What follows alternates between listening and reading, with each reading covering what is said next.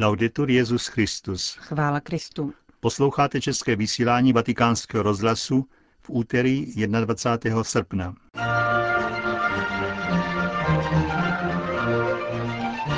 Oregonský soud v Portlandu rozhodl, že svatý stolec nemůže být považován za zaměstnavatele všech kněží.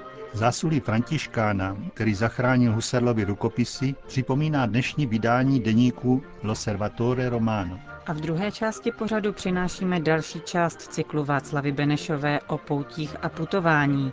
Od mikrofonu vás zdraví Johana Bromková a Josef Koláček. Zprávy vatikánského rozhlasu. Vatikán. Laboratoře běžně vytvářejí nové buněčné línie z lidských embryí, aby uspořili na nákladech na laboratorní zvířata. Píše v deníku Osservatore Romano bioetik Augusto Pessina z Milánské univerzity. Italský vědec dodává, že takto získané buněčné línie jsou dokonce využívány k testům in vitro, a upozorňuje na nedávnou žádost, kterou Evropskému parlamentu adresovala koalice pacientů a sponzorů podporujících výzkum v oblasti biomedicíny. Dokument požaduje, aby Evropský parlament i nadále financoval výzkum využívající lidské embryonální buňky.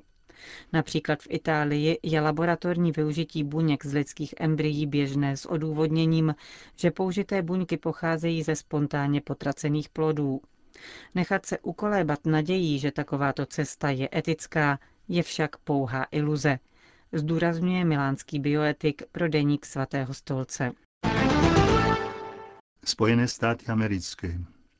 Podle rozhodnutí Oregonského federálního soudu v Portlandu z pondělí 20. srpna svatý stolec nemůže být považován za zaměstnavatele všech kněží a tudíž nenese občanskoprávní odpovědnost za sexuální zneužívání, který se tito kněži dopustili. Každý případ je nutno posuzovat jednotlivě a kněžský stav sám o sobě není srovnatelný se vztahem zaměstnance a jeho firmy. V konkrétním případě otce Andrew a Ronana pak oregonský soud nezhledal jakoukoliv pracovní vazbu mezi dotyčným knězem, obžalovaným ze zneužití 17-letého chlapce a svatým stolcem. Soudním rozhodnutím se tedy řízení uzavírá kvůli formálním nedostatkům. Případ otce Ronana byl předložen soudu před deseti lety s obžalobou svatého stolce jako instituce nesoucí odpovědnost za jeho činy. Člen řádu servitů se měl před rokem 1965 po 15 let dopouštět sexuálního zneužívání nezletilých chlapců, na což jeho řeholní představení reagovali přeložením z Chicaga do Irska a později zpět do amerického Portlandu. Řád servitů neinformoval o epizodách svatý stolec až do roku 1966, kdy portlandský biskup požádal Vatikánskou kongregaci pro nauku víry, aby zbavila od Ceronana duchovního stavu. Svatý stolec této žádosti vyhověl v rekordně krátkém čase pěti týdnů. Soudce po důkladném prostudování spisu vyvrátil angažovanost svatého stolce při překládání kněze odpovědného za sexuální zneužívání a přiznal, že Vatikán nemohl vědět o smutném chování dotyčného servity.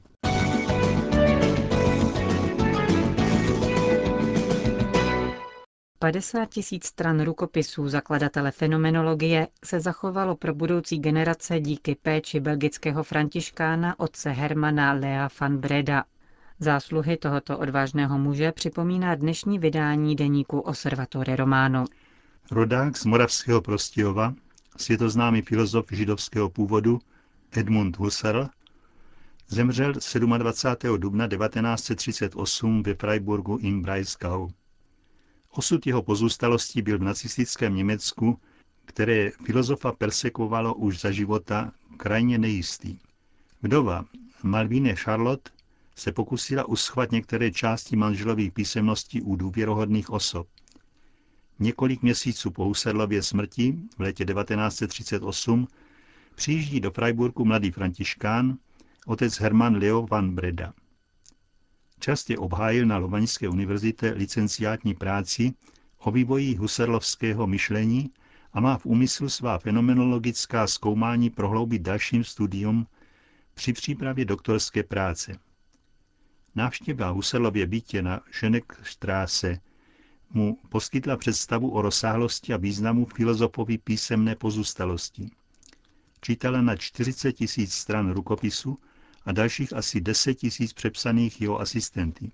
Nejprve Edith Steinovou v letech 1916 a 1918 a posléze Ludwigem Landgrebem a Eugenem Pinkem. Mladý františkán záhy dospěl k závěru, že k dalšímu studiu Husserlova odkazu je nutná nejen spolupráce obou jmenovaných asistentů, ale předně také materiální zajištění rukopisů a jejich uložení na jediném místě mimo německé území. S pomocí Malvin Charlotte, která neváhala podepsat falešný dokument, v němž byl Františkán označen za jediného vlastníka pozůstalosti, se písemnosti dostaly přes belgickou ambasádu v Berlíně do Vyššího filozofického institutu v Lovani. Tehdejší ředitel institutu, monsignor Leon Noel, vyšel otci Hermanovi vstříc a nadto se mu podařilo získat pro projekt Centra Husedlovských studií jak podporu Lovaňské univerzity, tak belgické vlády. Už v říjnu 1938 získal otec van Breda finanční prostředky nutné na dvouleté stipendium pro Finka a Landgrébeho, kteří se měli věnovat přepisu rukopisů svého učitele.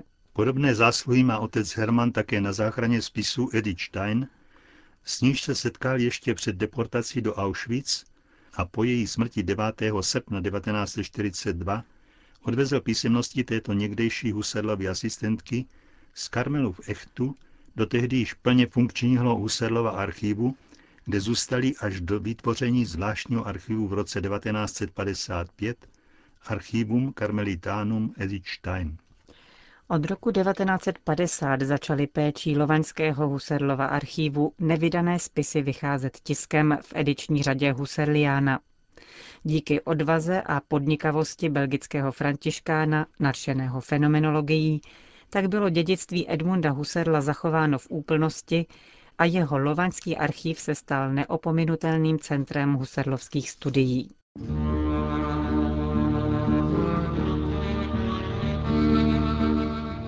poutích a putování. Česká zastavení ve svaté zemi. Připravila a hovoří Václava Benešová. Vážení posluchači a poutníci, dnes se seznámíme s osudem českého františkána a kněze Josefa Koutného, který patří k osobnostem, jejichž osud je spojen se vznikem naší cyrilometodějské smírné kaple v Jeruzalémě. Jeho život byl velmi plodný a závěr velmi bolestný.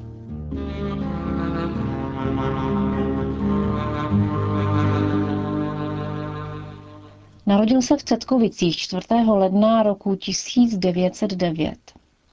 Roku 1927 absolvoval gymnázium, následně studoval teologii a kněžské svěcení přijal o pět let později. Nejprve působil jako kaplan ve Křtinách a v roce 1933 odjel studovat biblistiku do Jeruzaléma. Za svého pobytu ve svaté zemi vykonával v letech 1933 až 35 funkci vicerektora hospice svaté rodiny v Jeruzalémě, dnešní rakouský hospic. Často doprovázel naše poutníky na cestách po svaté zemi a také se v té době, kromě biblických studií, intenzivně věnoval jednáním, jejichž cílem bylo zajistit pozemek na výstavbu Československé kaple v Jeruzalémě. Právě pro účely snadnějších jednání s anglickými úřady v době, kdy Československý palestinský spolek v Brně jen obtížně vedl jednání z Československa, vznikl v Jeruzalémě sesterský palestinský spolek, jehož předsedou byl český jeruzalémský farář a františkán Hermes Kohout a jednatelem byl Josef Koutný. Velkou oporou a pomocí při jednáních mu byl Josef Maria Kadlec – tehdejší československý konzul v Jeruzalémě. Konečně v srpnu roku 1934 se podařilo sepsat kupní smlouvu na koupi domu a mohly se zahájit přípravné a stavební práce, na které dohlížel. Teprve později vyšly najevo všechny útrapy a arabské intriky, kterými musel Josef Koutný projít. Bohužel tato líčení nejsou zachována, protože i když je všechny svědomitě zaznamenával, Později všechny zápisy v roztrpčení zničil, aby druhé ušetřil. Připomeňme si alespoň jeden z jeho dopisů, ve kterém zmiňuje důvod výstavby kaple. Je to čistě náboženský zájem o svatou zemi, aby tam, kde Kristus pán hlásal a svým příkladem ukazoval a pobádal k lásce bližnímu a k Otci nebeskému, kde vroucně se modlil za jednotu a svornost lidstva, byla i česká kaple, v níž by národ náš, ústy řeholníků, si vyprošoval dar pokoje a bázně boží. To byl hlavní důvod k založení České kaple v Jeruzalémě. K tomu se nutně pojí i význam národní reprezentace ve svatém městě, kde po bok jiných národností již zařazen i národ náš. Po vysvěcení kaple 28. července roku 1939 se stal po právu jejím prvním rektorem až do doby, než převzali její zprávu bratři těšitelé. Po svém návratu do Československa složil doktorát z teologie a obhájil doktorskou práci. V letech 1936 až 1938 působil v Brně jako prefekt chlapeckého semináře, poté byl profesorem biblistiky, hebrejštiny a orientálních jazyků na teologickém učilišti a ředitelem sušilových kolejí. Jako mladý profesor sršel energií a měl na studenty velké nároky. Prosadil tříleté studium hebrejštiny pro bohoslovce a podle vzpomínek některých studentů je dokonce vycepoval tak, že dokázali číst i bez přípravy texty proroka Jeremiáše. Na teologickém učilišti působil až do roku 1948 a na to nastoupil jako představený v brněnském alumnátě.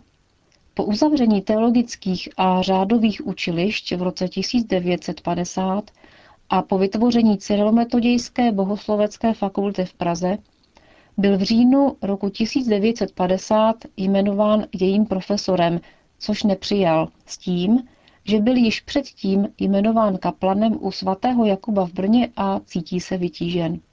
Z obav před začením se začal skrývat a posléze se snažil uprchnout přes Bratislavu za hranice. Při nezdařeném pokusu byl zatčen a převezen do vazby v Brně, kde byl opakovaně vyslýchán. Dle verze vyšetřovatelů byl ve vazbě získán pro spolupráci s STB. Poslední zpráva z vyšetřovacího svazku zní na příkaz řídícího orgánu z druhého oddělení vedoucího strážmistra byl dne 28. dubna 1951 propuštěn na svobodu. Blížší okolnosti nejsou známy, z jakých důvodů byl propuštěn. Tato zpráva je datována až 2. května 1951, ale ke spisu byla připojena zřejmě dodatečně, protože den po propuštění, tedy 29. dubna, oznámila státní bezpečnost rodině Josefa Koutného, že byl nalezen mrtev v odstaveném vagónu na nádraží v Libině u Šumperka. Jako příčina smrti bylo uvedeno udušení v důsledku sebevraždy oběšením. Podle svědků tvář Josefa Koutného ale takovou příčinu smrti nenasvědčovala, za to vykazovala známky mučení. Rodině nebyl umožněn bližší pohled na tělo a při pohřbu dokonce rakev střežila hlídka STB. Vzhledem k přísným opatření při pohřbu i nepřirozeným změnám na těle se můžeme jen domnívat, že domělá sebevražda byla jen zastíráním násilné smrti po výsleších. Vážení posluchači a poutníci, až budete někdy v Brně procházet ulicí, která nese jméno pátera Josefa Koutného, a pokud si třeba připomenete jeho příběh, bude to jen znamením toho, že jeho jméno i jeho hluboký lidský příběh neupadl v zapomnění. Od mikrofonu se s vámi loučí Václava Benešová.